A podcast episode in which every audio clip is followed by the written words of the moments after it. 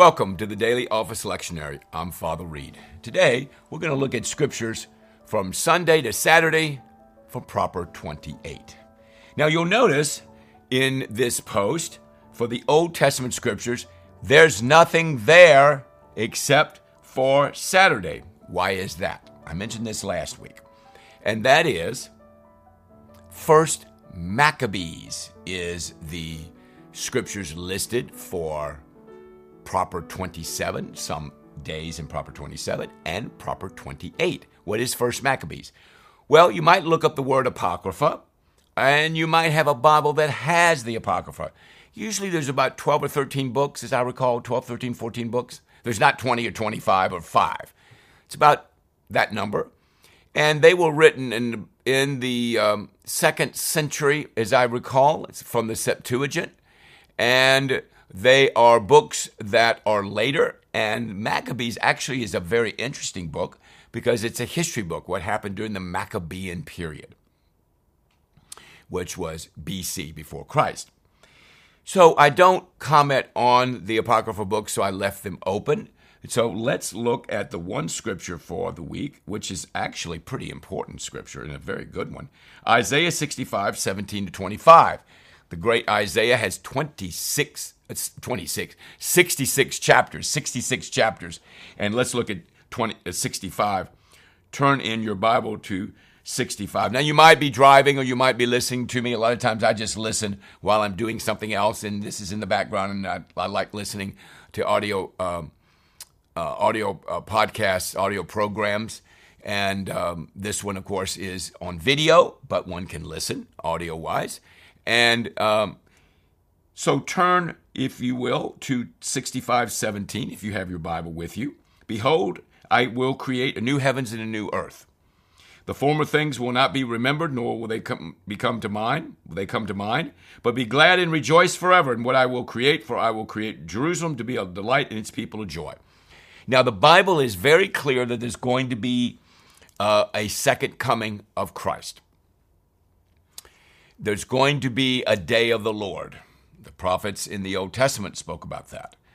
Jesus talked about coming back again, and this is his returning. Now, remember, I said last time that he's going to set up a new heaven and a new earth. He's going to vindicate his people. We're going to be studying Revelation today. You can see in this post, you see Revelation 20, 21, and 22.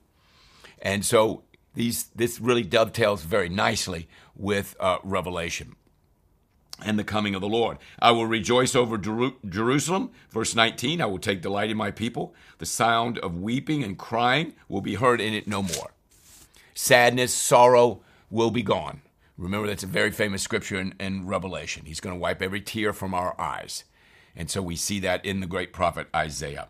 And then he goes through that beautiful verse, uh, series of verses, and what God is going to do. In verse 20, 6, 25, uh, may be a scripture that you've heard of before. The wolf and the lamb will feed together. The lion will eat straw like the ox, but dust will be the serpent's food. Remember the serpent?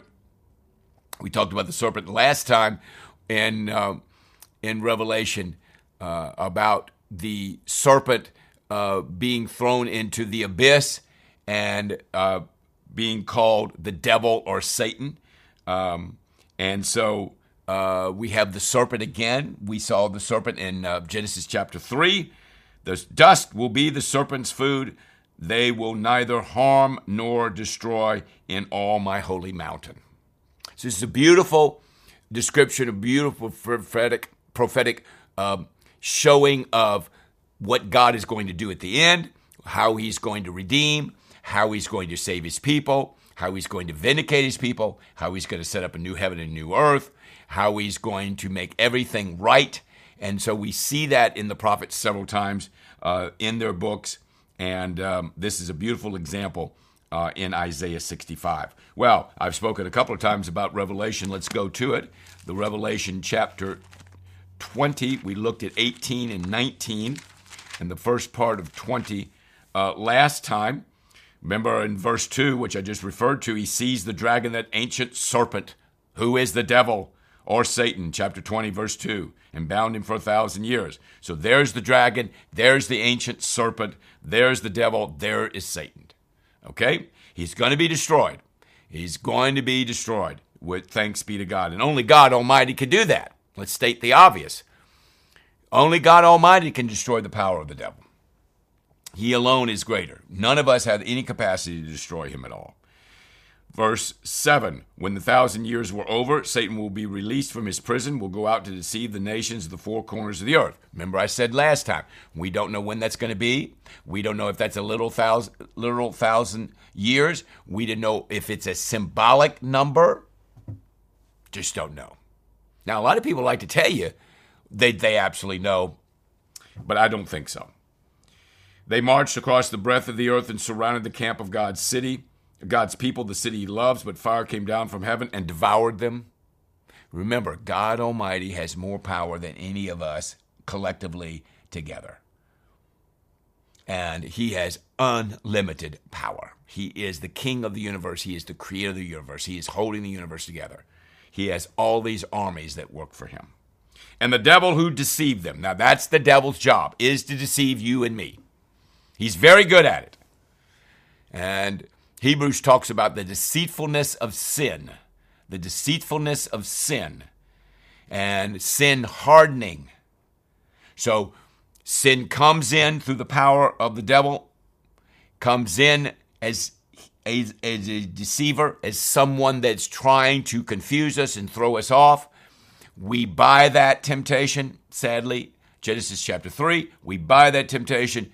Sin enters us.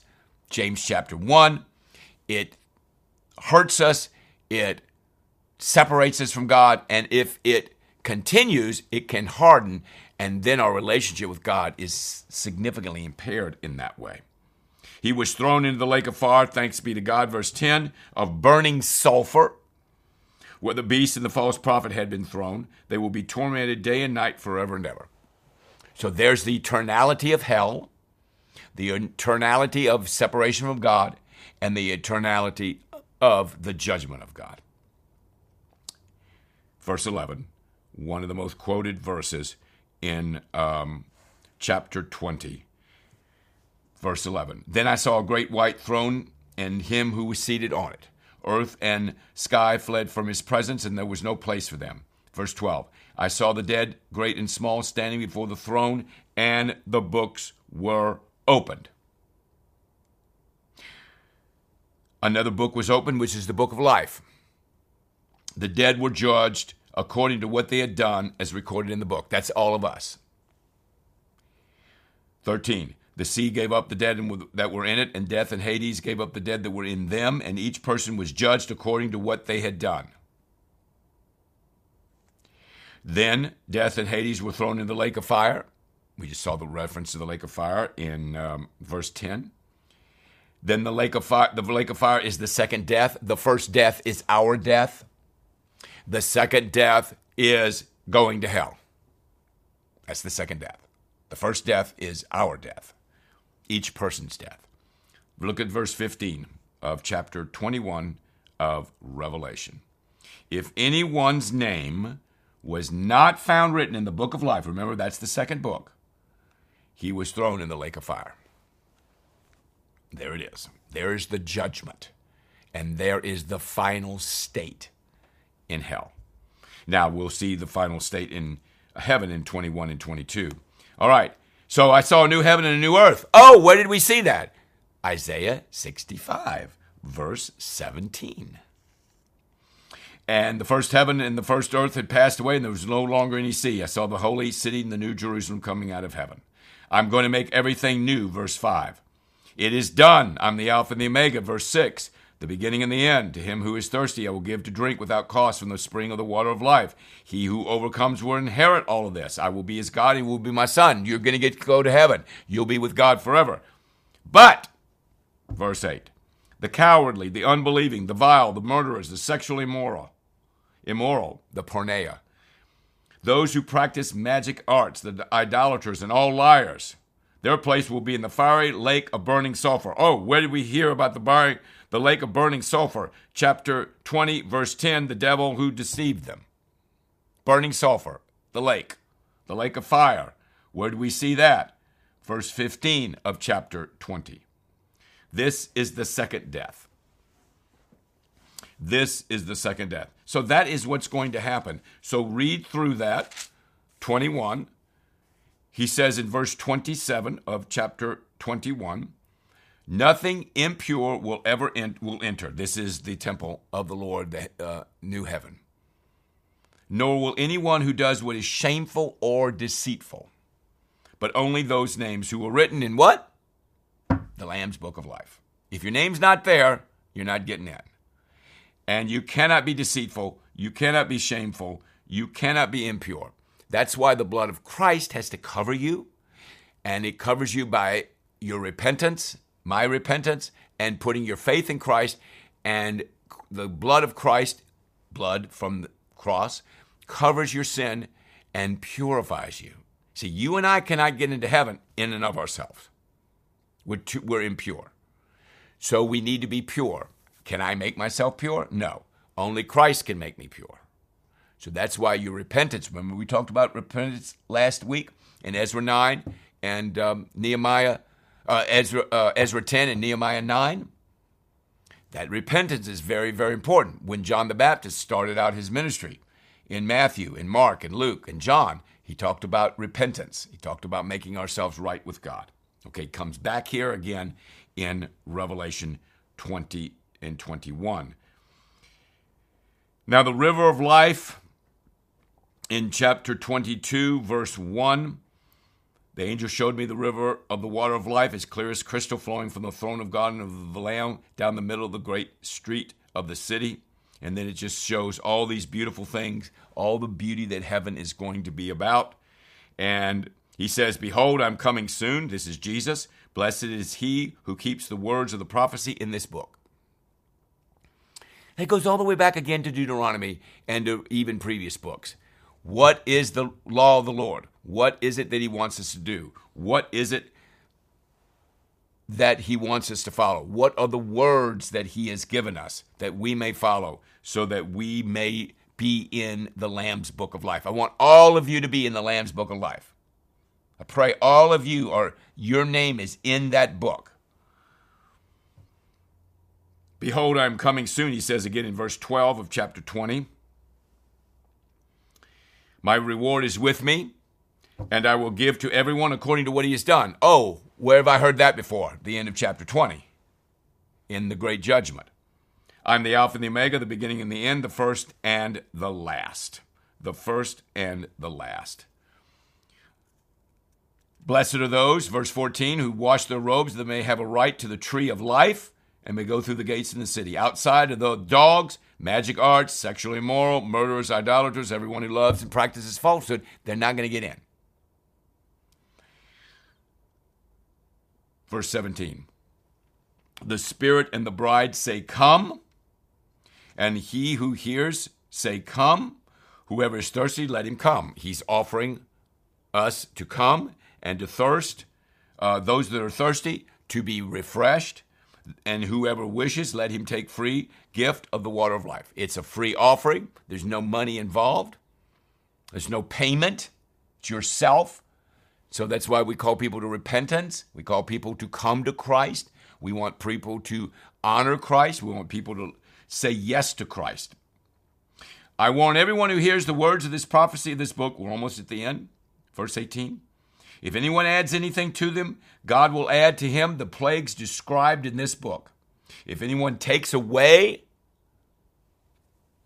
from the book of this book of prophecy, God will take away from him his share in the tree of life and in the holy city, which are described in this book. 20. He who testifies to these things says, Yes, I am coming soon. This is Jesus. Well, this happened 2,000 years ago. He's still, wait, I don't know when he's coming. You don't know when he's coming. What does he say about that? Be prepared for his coming. He is coming. Be prepared. He's either coming for your death, which is highly probable, or it could be the second coming of Jesus. I wouldn't count on the second one. I know it's going to happen, but I you need to be ready today. You need to be ready today. Amen. Come, Lord Jesus. Verse 21, last verse of the Bible. The grace of the Lord Jesus be with God's people. Amen. Great verse. May the grace of God be with us all. So, what we've seen in this section, Revelation 20, 21, and 22, the new heaven and the new earth, the judgment of God. As we saw last week in the beginning of uh, Revelation 20, the devil and what's going to happen to the devil, the beast, okay, the false prophet, and this beautiful description of heaven. I want you all to be there. I pray all your names are written in the book of life. Let's continue our journey with Jesus, Matthew 17. Matthew 17, the Gospel of Matthew, the first book of the New Testament. Matthew 17, the Transfiguration. Well, remember we said last time we had the confession of Christ. Who do you say that I am? Again, I hope all of you said who Jesus is, the gospel. And then he predicts his death, and we are to take up his cross and follow him. Peter didn't want him to do it. Jesus called him Satan. Get behind me, Satan. You do not have in mind the things of God, but the things of men. Then he's transfigured before them.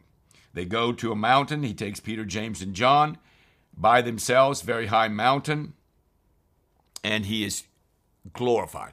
We're seeing the glory of God.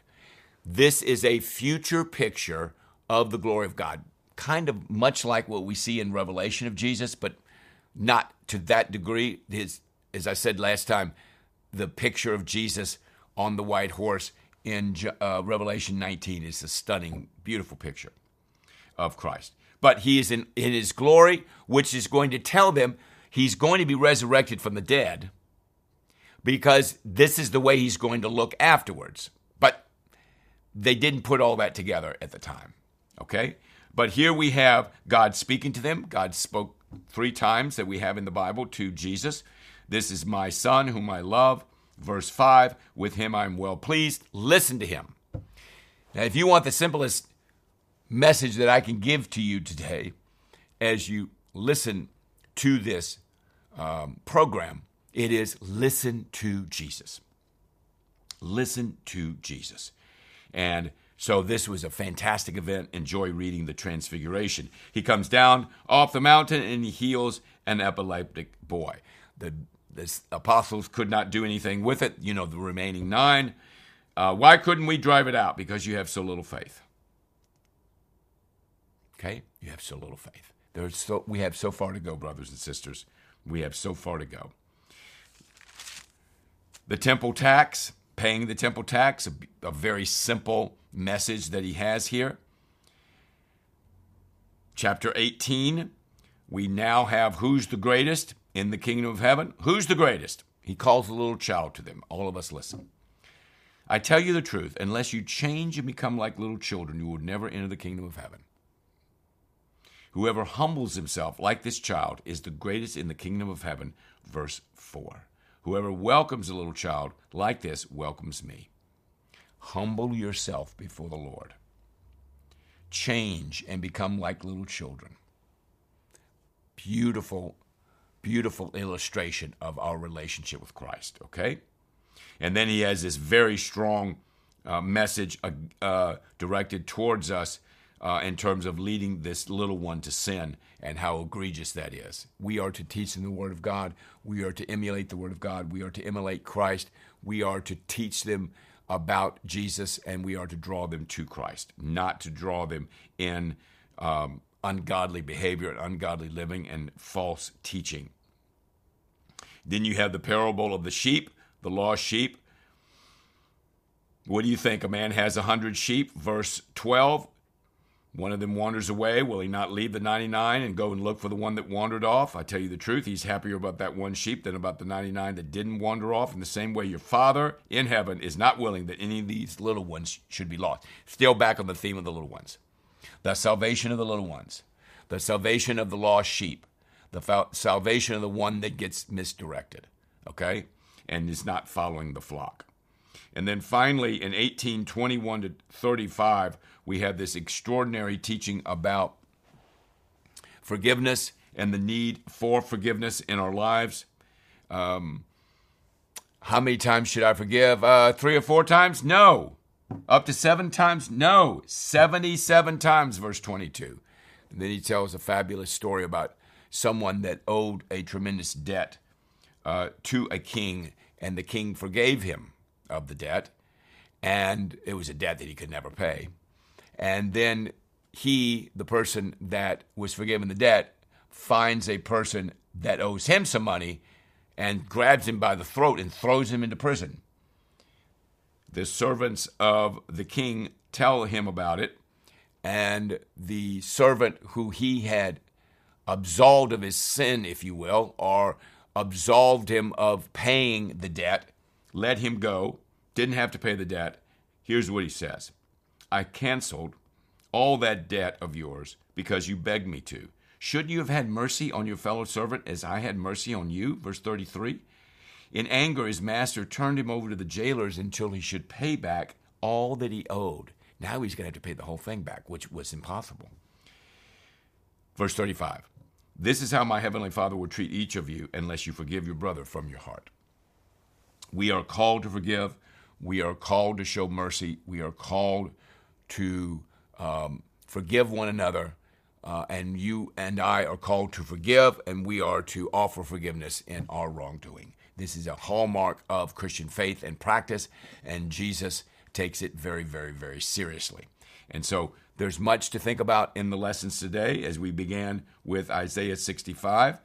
And you may not have read uh, Revelation 20, 21, and 22 in a while. Those are wonderful. Read them thoroughly and enjoy again the teaching of Jesus from the Transfiguration on.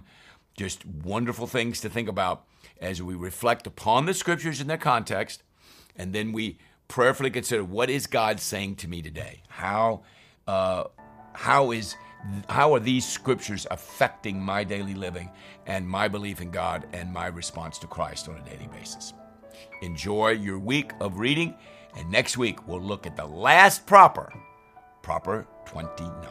God bless you.